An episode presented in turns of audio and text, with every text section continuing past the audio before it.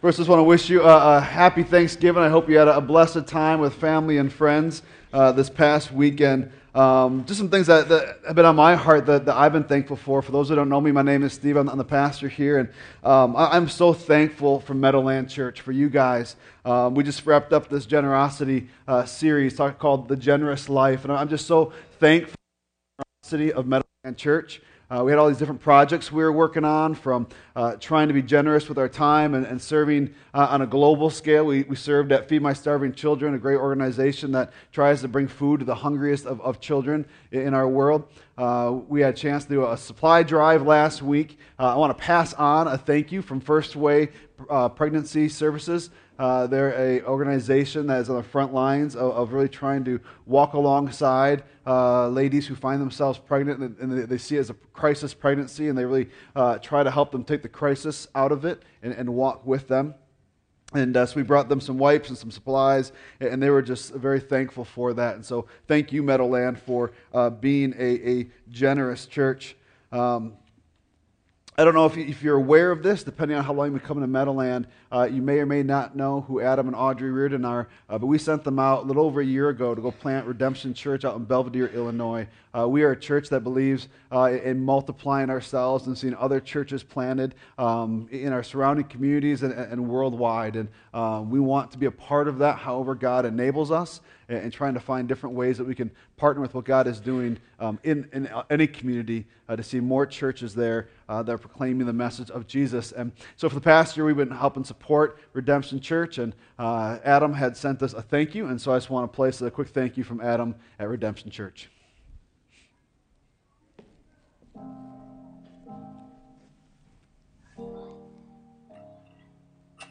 Hello, it's me. Whoa, whoops, sorry, wrong video. Whoa, sorry about that. That could have got awkward quick. Hey, Meadowland Church, this is Adam coming to you via video from Belvidere, Illinois. Hey, I hope you had an incredible Thanksgiving. You know, usually when we uh, shoot these little update videos that we send out to people, we'll talk about what I call the essential four things every church plant needs. We'll ask people to pray for us. Uh, we'll talk about the fact that we need people to surround us to help us accomplish the gospel centered work that God's called us to uh, here in Belvidere. Uh, we'll talk about finances. That every church plant is like a college student. We're always hungry and we need more money. And so, uh, and we'll also talk about stuff. The reality is that you need certain equipment and things to do ministry. Uh, however, I don't want to talk about any of those things this morning. What I'd rather do is just let you know that we love you guys and we're so thankful for you.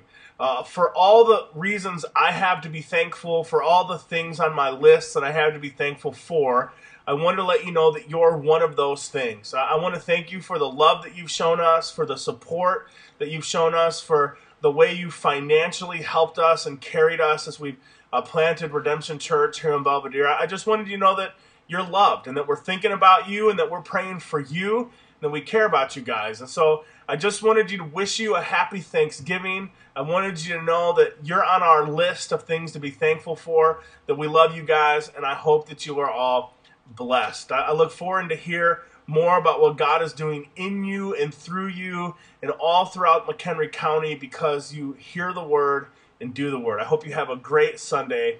God bless you.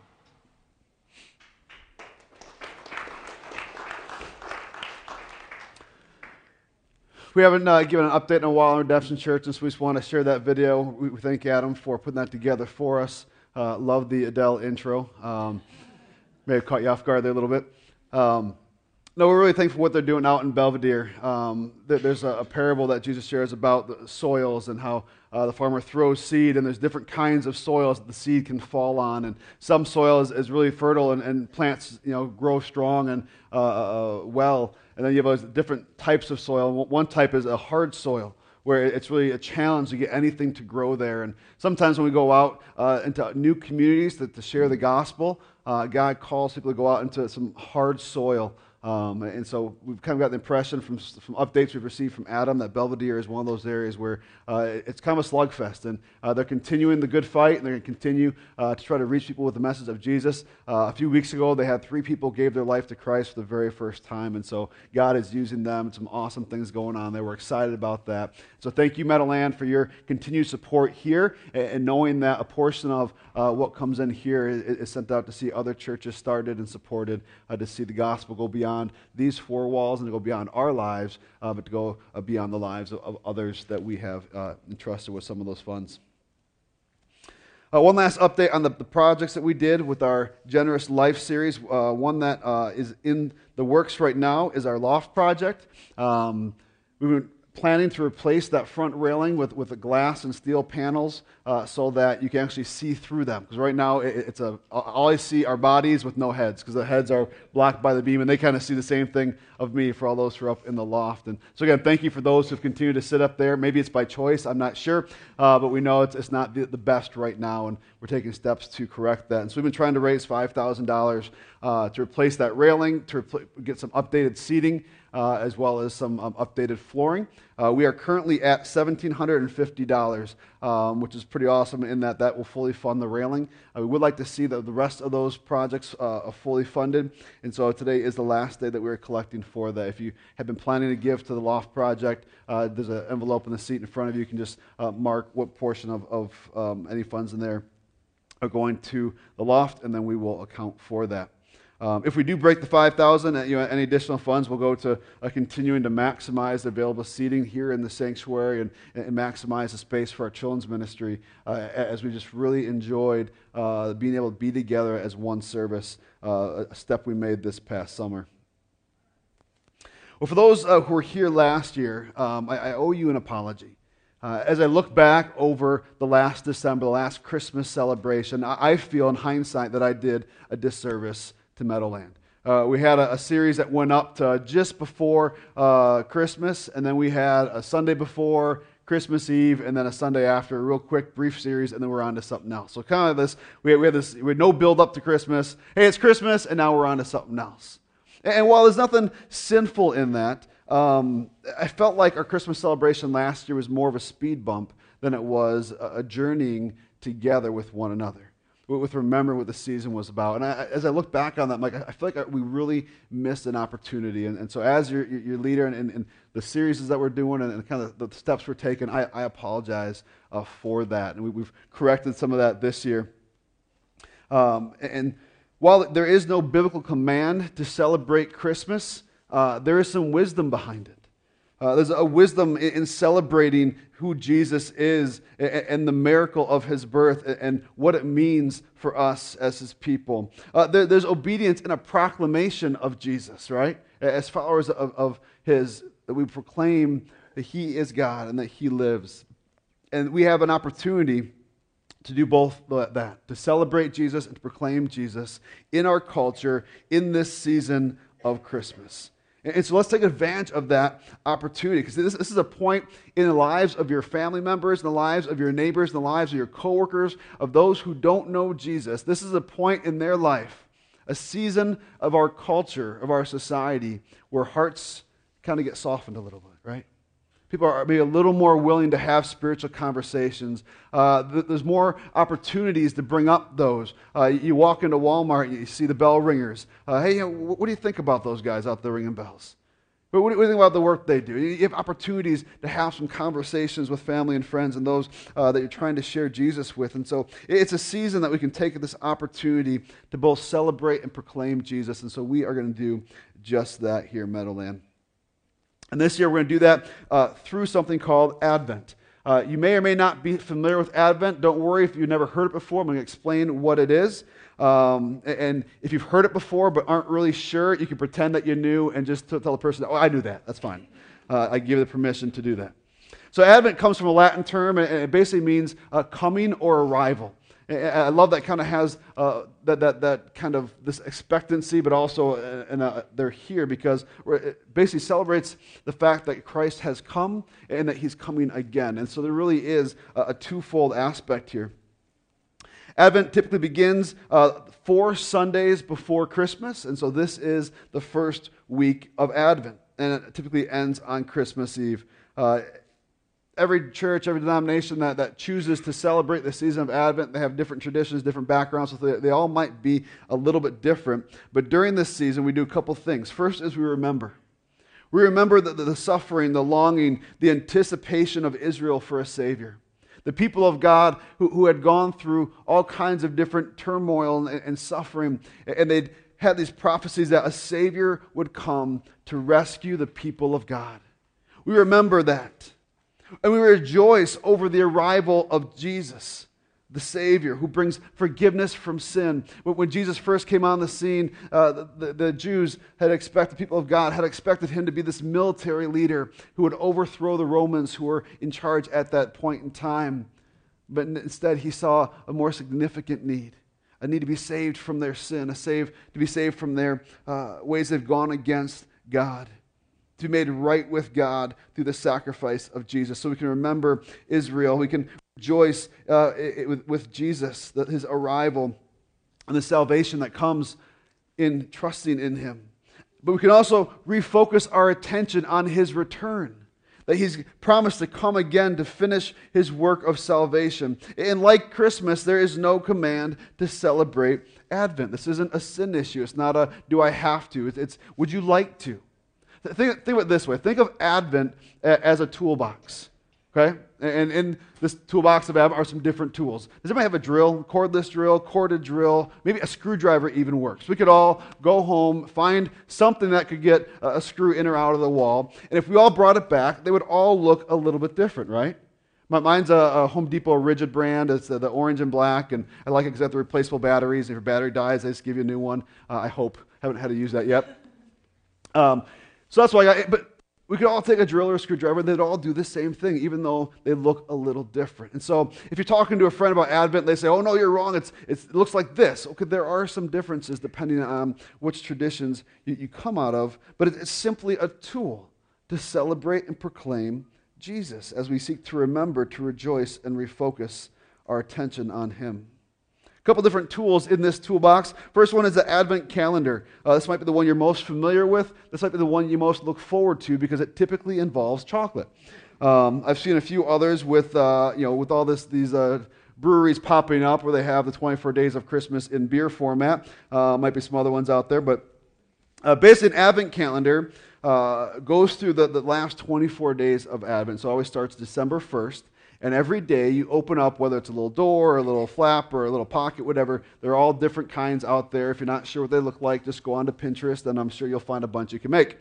Um, but it has 24 days and it ends on Christmas Eve.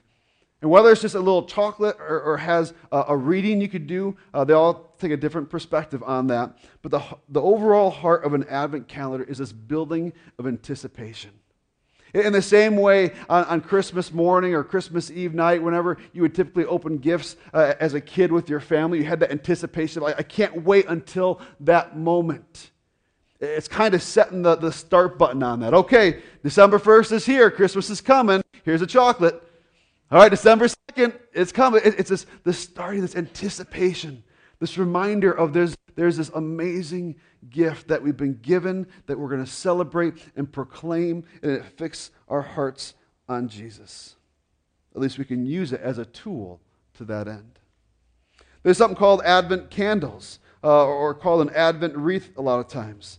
Um, this is where uh, each week of Advent you light one candle and then you add one as the weeks go on. We have some up here. We're going to be doing that here in a moment. You'll notice that there's four purple with one slightly lighter and then one white. The white represents Christ. We light that on Christmas Eve. And again, this is just simply a tool that turn our focus towards Jesus. It's not something that we're commanded to do. It's something that we can use to help us celebrate and proclaim Jesus. It's a visual reminder that Jesus is the light of the world. And again, it begins that clock. It's this anticipation of, of the return of Jesus as we celebrate his first coming into this world. So we can use Advent calendars, we can use uh, Advent wreath or candles. Uh, another tool in this toolbox of Advent are different devotionals that uh, various organizations and churches have put together. Uh, there, there, are a bunch out there. Uh, one that I would recommend uh, that this uh, church has put together and has actually given um, permission for other people to use. If you go to thevillagechurch.net, thevillagechurch.net, at the bottom, you know, a little bit scroll down, you'll see they have a link to an Advent devotional that you can take uh, yourself through, your family through, if you have a wife and kids, or maybe whoever, you know, if you have roommates you live with, you guys can do it as a small group. If you're in a, small group or a home group and, you want to go through that, it's the Village Church, thevillagechurch.net. Uh, and they have it uh, on their page. You can print it off or just it, do it right off of the computer. I have a lot of neat ideas of how we can walk through this season remembering, rejoicing, and refocusing our hearts on Jesus. And again, I know I'm kind of beating this horse here, but uh, these tools are, there's nothing holy or special about them, but they simply serve to fix our eyes on the one who is holy. And so the question I want each of us to think about here is what is our plan for this Advent season? As we set out to remember, rejoice, and refocus, well, what is our individual plans? And maybe this, is, again, this might be the first time you've ever heard of Advent. Okay, so take this lunch after uh, we're done here this morning, talk about it with your family. Say, hey, what could we do this season to turn our eyes and our focus towards Jesus through the whole season? And not just have a, a one day, okay, it's Christmas, let's, let's see family and celebrate and open presents, but have a season of proclaiming and celebrating Jesus. Understanding it as a greater opportunity to engage our community and our culture with the truth of Jesus. So, one of the things we're going to do here at Meadowland is we're going to light the Advent candles. Uh, so, I'm going to light the first one here this morning, and then we're going to read from 1 John 1 through 5 uh, and 9 and 14.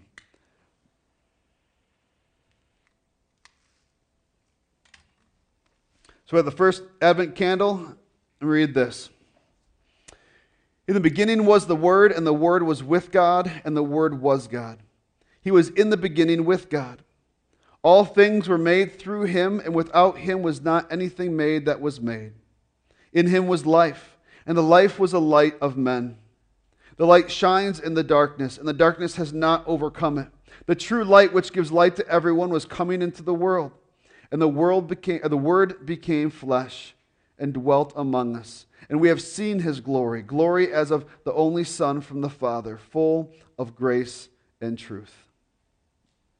I would encourage you to, to find what is your plan. Is it something like this, having Advent candles in the home, having a calendar, or just walking your family through a devotion, or some combination? But let us join together in remembering Christ this season. So, what does each candle mean or represent? If we're going to go through Advent, we might want to unpack what they mean. And again, there are various different traditions on this. We're going to walk through one of the most common, which has the weeks being hope, peace, joy, and love, are the different things we're focusing on as seen through the Christmas story. And so today we're talking about hope. Uh, next week, we talk about peace. I encourage you uh, to stay afterwards or come back afterwards. That evening at 7 o'clock, we're having our annual ministry celebration. Uh, if you are a member, um, you get a chance to affirm the spending plan. If you're not a member but still want to come and celebrate what God has done and, and, and look forward to what uh, we feel God has planned for us in 2016, you are more than welcome to be there. That, that's, that's next Sunday, the 6th, 7 o'clock here at the building. If you're not yet a member, would like to become one, we have our membership class going on today after service. Um, as soon as we're done, we'll head upstairs in the conference room, and, as soon as we've all gathered, we'll, we'll, go through that process, go through that class, and then we'll have lunch provided as well. And so if you're not sure what your lunch plan is, but you want to check out the membership class, we'll have a few extra meals for that as well. That is today after service. And then in two weeks, we're talking about joy. December 13th, this is a family worship service. We'll have uh, kids in service with us. This should be an awesome Sunday. We'll also have our, our children's ministry and our youth ministry uh, will be having a significant part to do with the service. It'll be a special time together. They've been working hard, planning some stuff, filming some videos, and, and putting some neat stuff together. And so I encourage you uh, to come out for that. That's December 13th. And then on December 20th, we'll talk about uh, the gift of love as we go into uh, the Christmas week uh, culminating on Christmas Eve. Christmas Eve, we have a candlelight service, 7 p.m. here at the barn on, on Christmas Eve night. So, these four things we're looking at hope, peace, joy, and love the, are things that accompany the very presence of God. If we are with God, no matter what the circumstances of your life are, no matter how hectic, no matter what is going on, in God, through Jesus, empowered by the Holy Spirit, we can find hope, peace, joy, and love. So as I thought about this, I thought, well, what turmoil might be going on in our lives right now? Maybe for you, it's, it's health issues. Maybe it's not just health issues, but there's chronic health issues. Something that just continues to come back and, and just plague you or, or your family. Maybe some challenges that you're going through.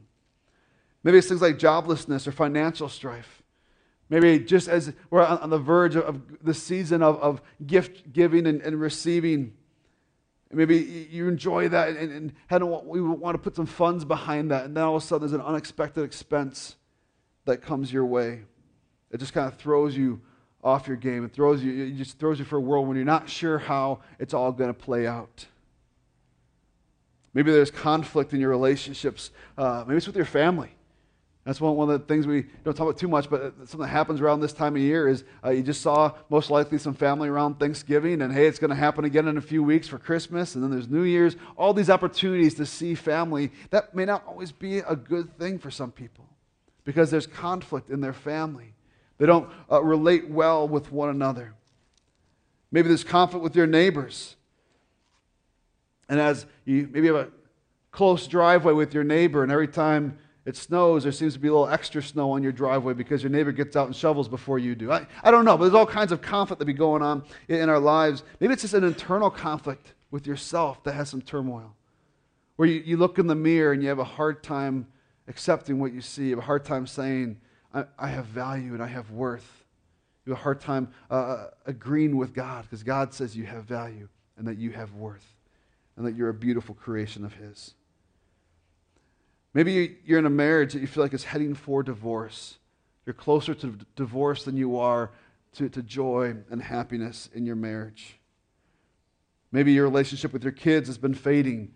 And as you see how little you know about them when it comes time to find a present or a gift for them, it, it, it strikes you and you're like, man, maybe it's struck by this feeling of hopelessness.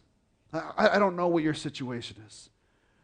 We all, imagine, something in our lives right now that just has, has thrown us off our game, has a sense of turmoil that leads us to a place of hopelessness. But there's good news here this morning because when we seek God first, we can find hope. We can find peace, joy, and love in Him. And sometimes it's simply internally. As we seek God, sometimes those things happen internally in our heart, in our spirit, while the world around us, uh, our daily lives, are still all kinds of crazy things we're having to deal with and, and, wild things that are going on. Sometimes God works in and amongst those in a way that, that plays out a way that we've been longing for. And our external circumstances change. And both people in that struggling marriage come to a place of, of humbling themselves before God, and God redeems that marriage. Or, or both people in that the relationship with conflict or whatever that unexpected expense was, all of a sudden you have an unexpected income that comes in that's just enough to meet that need. Sometimes God chooses to work in our external circumstances, and sometimes He doesn't. But He will always work internally. We can always find hope, peace, joy, and love when we seek first God we seek God first. If you got your Bibles with you, go ahead and open up the First Peter chapter 1. That's where we're going to be here for the rest of our time here this morning. First Peter chapter 1, verse 1. Uh, I'm sorry, First Peter 1, verse 3 through 5 is where we're going to spend our time here this morning. If you need a Bible, you can take one of the ones in the seats, call that your own. If you know someone that needs one, take, take one, two, however many need, and, and give those to them. Will also be up on the screen as well. 1 Peter 1, 3 through 5. If you want to go digital, that is awesome as well. Blessed be the God and Father of our Lord Jesus Christ.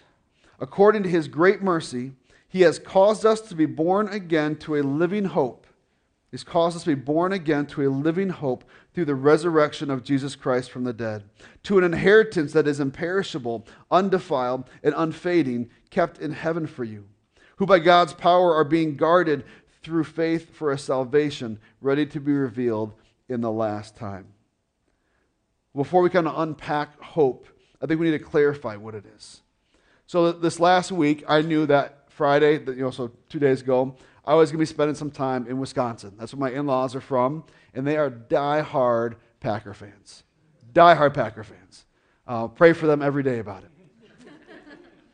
Um, Thursday night, there was a big game, Bears Packers game. Uh, Bears and Packers have played each other a lot. Um, Bears fans, you know how it plays out. We don't have the best record recently when it comes up against the Packers. Uh, this was the very first time they ever played on Thanksgiving night. And so we had some uh, other families. My, my dad was in town from uh, Georgia. You'd think coming from the area he'd be a Bears fan, but he's got this plan to move back to Wisconsin, which is awesome. He's going to be closer, uh, able do some more stuff with him. Uh, but he's already adopted being a Packer fan as well. And so my wife is a Packer fan. Fortunately, I think I have my kids bought over. If I have to bribe them with candy, that's fine, whatever it takes. Um, so I wasn't alone in, in rooting for the Bears. Um, but I didn't have I didn't have high expectations. Love my team. I'm going to cheer for them. I'm going to root for them till the, the, till the, the, the game's over. Um, but I could say, I hope the Bears win. I hope the Bears win. There is all kinds of uncertainty in that statement. There's all kinds of things that could happen. I hope they win. I also know that whenever the Bears and Packers play each other, it doesn't matter what's been going on the rest of the season. It's whoever wants it more. I'm, I'm, I'm convinced of that. There's enough of a rivalry, rivalry there. It's whoever wants it more. If you don't follow, if you didn't catch the game for whatever reason, spoiler alert, the Bears won. And it was awesome. More awesome than that was Friday driving to Wisconsin where I wasn't just out, you know, outnumbered by a few people. I was the only Bear fan. I, I didn't have to open my mouth. I, I, just walked in with a smile, and everyone was getting mad at me because they knew they knew why I was a little extra happy. So to say, I hope the Bears win before they played the game. There's uncertainty there. It, it's more of a wish, right? It's more of a wish, wishing that I, I desire something to happen, but there's no foundation to stand on. You could say, okay, well, well, look at these past games where they won and they did some good things. Well, yeah, but look at these past games where they didn't even show up to play. That there was no solid foundation. So it was really more of a wish. I, I hope they do. I wish they do. But there's no certainty there. When we're talking about hope biblically, it's an expectation for the future that is rooted in the evidence of the past. There's an expectation for the future that is rooted in the evidence of the past. There is a, a, level of certainty when it comes to finding our hope in God. And all has to do with the fact that He is the foundation. When He is our foundation, hope is no longer a wish, but it's something that we can be certain of. Let me give you some examples. God's people found hope in Him throughout history from His proven character in the past we can look back and see God's faithfulness to Abraham. Abraham was someone that God gave a promise to. He said, I will make a nation out of your offspring. He was old. Uh, he was married, but had old, was old and no kids. They, they assumed his wife was barren. And all of a sudden, it's this promise from God saying, You will have so much offspring that it'll be a nation. His wife heard this news and laughed about it. I don't, know, I don't know what God's talking about. It's not happening here. God gave him this promise. He gave a promise that he would give him a land to call his own, that he would lead him to it, and his, his people would have a land to call their own. God gave Abraham a promise that through his line, all people will be blessed. And from this point in history, we can look back and see that God did that. That God created a nation out of the lineage of Abraham and Sarah. That is why we have modern day Israel would trace their roots back to the line of Abraham. And that they even have a land. And while, yes, there has been an exchange of, of, of hands at times, um, the people of God haven't always experienced peace. They were led to the promised land, and, and, God led them in battle, and they took the land for themselves. And then there's all kinds of stuff that goes throughout Israel's history where they lose it. They're exiled, they return, and, this back and forth that continues even to this day. But God has provided a land for his people. And, and from this vantage point in history, knowing the story of Jesus, that he is the Savior, that he is the one that the prophecies foretold, that he is God. And that through his death on the cross, his sacrifice, that we are forgiven of our sin, that anyone who trusts in him is forgiven, that yes, a blessing has come to all people. So we can see a promise that God has made and how he's fulfilled it. We can keep going uh, uh, beyond Abraham to Moses, where, where God has uh, promised to rescue his people. And yet they're in bondage for hundreds of years, and all of a sudden uh, uh, they're slaves of Egypt. But God uses Moses to free his people and lead them into the promised land. And so, again, we can see God's character. We can see what God has done. God provides for his people. We also see this in the Psalms. Here's one place Psalm 146, verse 5 through 7. Blessed is he whose help is the God of Jacob, whose hope is in the Lord his God. So if your hope is in God, you're blessed. And here's, he kind of backs it up. This is the God, verse 6, who made heaven and earth, the sea, and all that is in them, who keeps faith forever, who executes justice for the oppressed, who gives food to the hungry. We can find our hope in God as we think of his attributes and his actions of the past. So, how do we really root our hope in God? Well, the focus, uh, uh, we talked about Advent is a heart of remembering, rejoicing, and refocusing. I want to kind of sit in that refocusing. Because where we are, Christ has already come, but he's promised to come again. And so we can celebrate the fact that he's already come. If we haven't received that for ourselves, we, we, can acknowledge Jesus, I believe you are God. If you're at that point in your life, if you haven't made that step yet, say, Jesus, I believe you are God. I trust that, that you paid the price for my sins. We can rejoice in that, and then we can turn our focus towards his return. So we root our hope in God. It has to do with this refocusing. So three things that I want to talk about real quick here, ways in which we can refocus. First one is this it's not about what you do, but, but about what Jesus already did. To root our hope in God, it's not about what you do, but about what Jesus has already done. If you look at verse 3, we see that, that He has caused. This is something that, that Jesus has caused. It's by His work. It's not by our merit. It's not even by our ability that we are born again into this living hope that comes through the power of the resurrection. And so when we embrace that, we understand that. There's a couple things that happen. When we stop and say, okay, you're right. It's nothing that I can do to bring about my own forgiveness, right? I need to trust in Jesus for that. There's freedom in that. Because no longer is it, am I good enough? No longer is it, have I done enough? It's, have you trusted in Jesus as your Lord and Savior for the forgiveness of your sin? If so, you are forgiven. You are good with God. You say, well, Steve, that's too simple. That's too easy. There's, there's more than that, right? Well, it begins a life of pursuing God. And that takes growth. And we continue to grow in that. But we never have to wonder or worry uh, am I doing enough? Because it's not our merit that brings salvation, but it's what Jesus has already done. And when we acknowledge that, that brings hope. Because I'll tell you, I'm a screw up. There's ways in my life that I've messed up. Even this, this week, even today, when I got to church, there were people waiting outside because I, was running late. Know, we all make mistakes. We all make mistakes. We're, we're all, but, but it's not about what we do but what Jesus has already done. And that can be a, a source for us to root our hope in God. It's not about our, a present situation here, but about a promised security in heaven. We need to turn our focus off of present situations here and refocus on a promised security in heaven. Verse 4 To an inheritance that is imperishable, undefiled, and unfading, kept in heaven for you. There's an inheritance, a promise of security in eternity, in heaven, with God, that when we trust in Jesus, it is guaranteed to us. And that, that brings about such peace. That gives me such hope when we already know the end of the story. And I, I know there's a waiting process. The, the Israelites had to go through that, people God had to go through that. Even us here today, we wait for his return. And waiting is hard, but it is so much easier when we know the outcome, when we know the end of the story. Even if we don't know how long before it comes, we know, yes, it will come.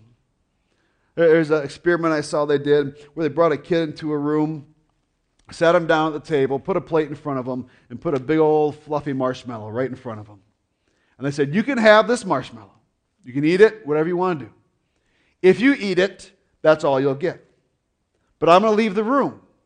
When I come back, if you have not eaten your marshmallow, I'll give you a second marshmallow. And then the lady leaves the room and leaves the kid there to sweat it out. And they got a camera, of course, so you can watch what happens. And you got some of these kids, if here's the plate, I mean, they're just right there, trying to smell it and like trying to see, can I, can I get a little microscopic piece off that she won't? I mean, they are just hungry for this thing. But the majority of them were able to wait. No matter how much they longed, how much they wanted it now, they were able to wait because they knew the end. That they knew it. If I don't eat this now, I'll have a second one, and two marshmallows are better than one. If you disagree with me, let's bust out some hot chocolate and have a taste test. Two marshmallows are better than one, is what these kids knew, and they knew how the story would end. And that gave them, most of them, the strength to wait. Because they knew that their hope was had a firm foundation. Hey, this lady gave me one. She said she will give me a second, and she said she's coming back. I trust her. All right, I'm going to wait. How much greater can our hope be when we know that our, our foundation is in Jesus? So yes, waiting is hard, but we know the end of the story. 1 Peter 1.13 says this, Therefore, preparing your minds for action and being sober-minded, set your hope fully on the grace that will be brought to you at the revelation of Jesus Christ. Set your hope on what you know is to come. Set your hope on what you know is to come when Jesus returns. Set your hope on the fact that we know our, secure, our, our, our future is secure in Christ in heaven for all eternity. So, no matter how overwhelming your current situation is, the end is already decided. We could go to Hebrews chapter 11. It's known as the Hall of Faith. And you see these different people who, who, God did amazing things through. And, and they saw some of the promises of God play out in their life. And about halfway through, you get to, and here's some other people who didn't see firsthand, but they saw from a distance the promises of God play out. And so we may not see some of them in our lifetime. We can see how God freed his people from Egypt, but they were there for hundreds of years first. And so the timing may not always play out the way we want. Yes, waiting is hard. Uh, uh, many died without receiving the promise and even went through suffering. But there's still the guarantee of a promise security in heaven. So it's not about what you do, it's about what Jesus has already done. It's not about a present situation here, it's about turning our focus to a promised security in heaven. Last refocus. It's not about our ability to hope, but about God's ability to deliver. Let us turn our focus off of our ability to hope. Hey, Steve, I, I, I don't do a good job at hoping. I, I'm barely holding on here. But it's about God's ability to deliver. Verse 5 Who by God's power are being guarded through faith for a salvation ready to be revealed in the last time. It's God's power who guards this hope that we have, this living hope. Again, the Christian life is not based on what we do for ourselves, it's based on what God has already done. Let's go and live in that reality. Let's look back to what God has already done. The Israelites' hope was founded on knowing that God would deliver. They had promises like this Isaiah 9, 6 through 7. For to us a child is born. This is before Christ had come. For to us a child is born. To us a son is given, and the government shall be upon his shoulder. On his name shall be called Wonderful Counselor, Mighty God, Everlasting Father, Prince of Peace. Of the increase of his government and of, his, of peace there will be no end on the throne of David and over his kingdom, to establish it and to uphold it with justice and with righteousness from this time forth and forevermore. The zeal of the Lord of hosts will do this. God is speaking through his prophet saying, except this time his people were, were in captivity saying, hey, there's a Savior who is coming. A child will be born, a son will be given. He will bring peace. There'll be no end of his government, of his rule, of his reign. There'll be no end of his peace. As we look back again and again and see what God has already delivered on, this should embolden us at this place in time as we look ahead to Christ's return. When, when uh, the, the context for when 1 Peter 1 was written, um, it's written to these Christians who are having a hard time in their culture. Uh, the culture is not friendly to their faith.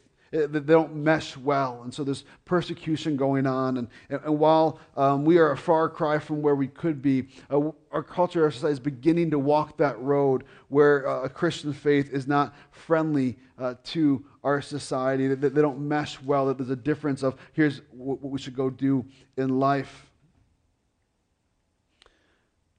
So it's very likely that there's things that are happening where we feel hopeless. We feel like hope is lost. So let me leave you with this. What, what do we do when we're feeling like hope is lost? I want you to look both ways on your journey. We always talk about, about here at Meadowland, life being a journey that no one should have to walk alone. Think about it with some uh, turmoil, whatnot, as like a, a, point you need to cross. I want you to look both ways, but not so much left and right. Uh, I want you to look back to what God has already done. I want you to look back to what God has already done in your life specifically.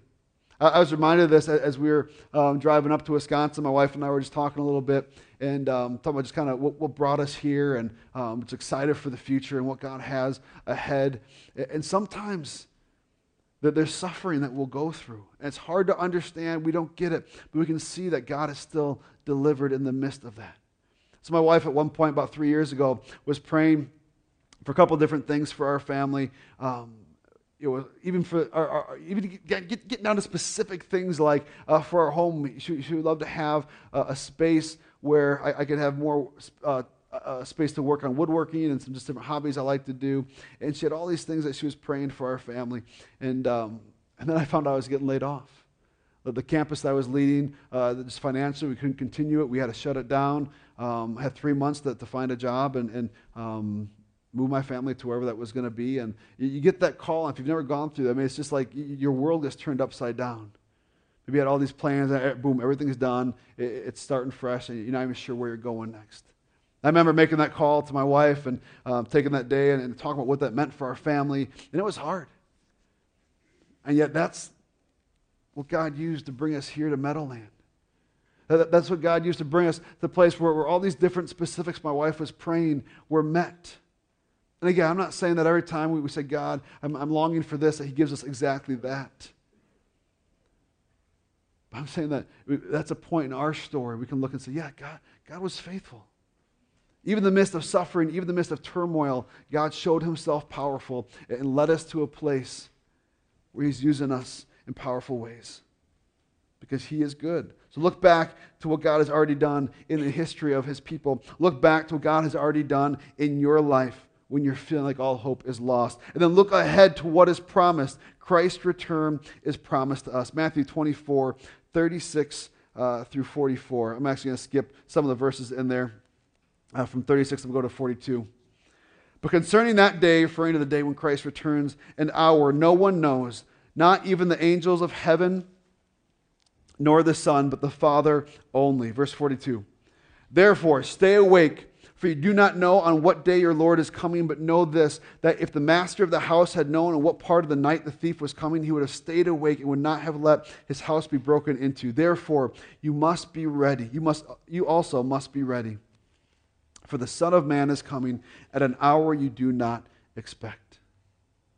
There's this promise that Jesus will return. We don't know when, only the Father knows when. But let us be ready. So, what does it look like? Let's hope in Him.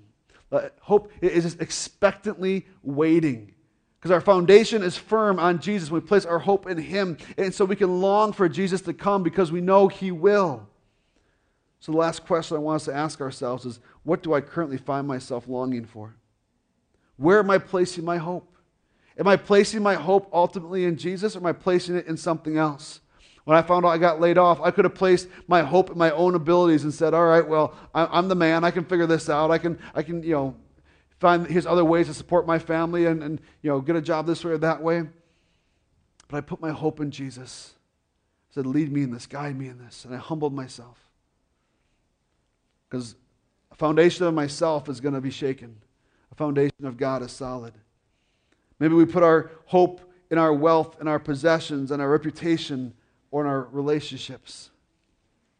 These are all weak foundations that will just lead us to simple wishes because they won't hold up at one point or another. So let's place our hope as we expectantly wait on Jesus. I want to leave you with the, the lyrics from the song we started this morning with Come, thou long expected Jesus. While simple, I think these, these lyrics are just so profound, especially as we talk about the hope that we have in Jesus. Read along with me. You can read to yourself. Come, thou long expected Jesus, born to set thy people free. From our fears and sins, release us. Let us find our rest in thee. Israel's strength and consolation, hope of all the earth, thou art. Dear desire of every nation, joy of every longing heart. Born thy people to deliver, born a child and yet a king, born to reign in us forever, now thy gracious kingdom bring. By thy own eternal spirit, rule in all our hearts alone. By thine all sufficient merit, raise us to thy glorious throne. These are words that are based on Scripture. We can put our hope and trust in Jesus because he is a firm foundation. Let us pray. Father God, we thank you for the foundation that we have in Jesus. We thank you that despite the turmoil of this world, despite the challenges we're going through right now, um, no matter how upside down our world feels, that we can still place our hope in you, being with you, that we'll find peace and joy and love. We thank you, Father, we know how the story ends that when we trust in you for the forgiveness of our sins, that our eternity is sealed uh, in heaven with you, Father. We thank you that it's your merit, that it's your power, that it's your strength that takes care of that because we are weak. And so as we enter into this Advent season, Father God, let us proclaim you to our, our community. Let us celebrate what we already have seen and witnessed that Jesus came as a child, as an infant, as a baby, dependent on a mother, and grew and walked a life in our shoes. That God, you came to us, that Jesus is Emmanuel, God with us. We thank you that you laid down your life on the cross, Jesus, as a payment for our mistakes, for our sins, so that when we trust in you, that we when we acknowledge that you are God and humble ourselves, we are forgiven. We begin a relationship with you that lasts for all eternity. As we seek to continue to grow in that knowledge of who you are, Jesus, help us to keep our feet firmly planted in the hope that is you as we longingly expectantly await you to come again and to live in eternity with you. Pray all in your name. Amen.